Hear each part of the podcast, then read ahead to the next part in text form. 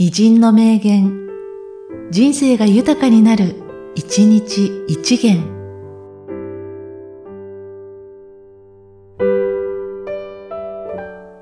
3月19日、小野田博夫。世論では私は、軍人精神の権下か、軍国主義の亡霊かのどちらかに色分けされていた。私はそのどちらでもないと思っていた。私は平凡で小さな男である。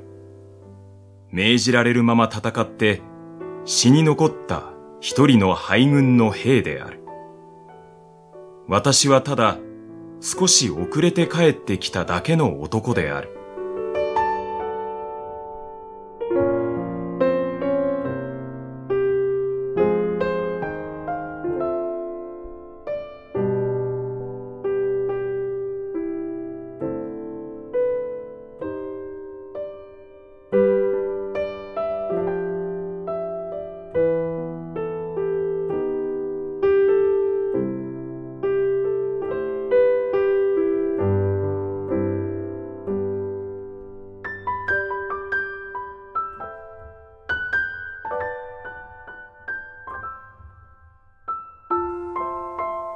世論では私は、軍人精神の権下か、軍国主義の亡霊かのどちらかに色分けされていた。私はそのどちらでもないと思っていた。私は平凡で小さな男である。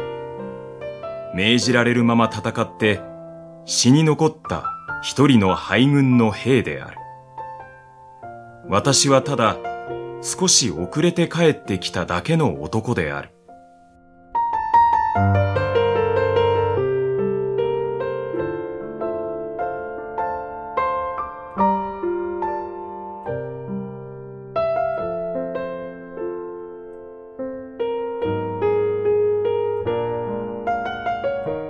この番組は、提供、久常圭一、プロデュース、声ラボでお送りしました。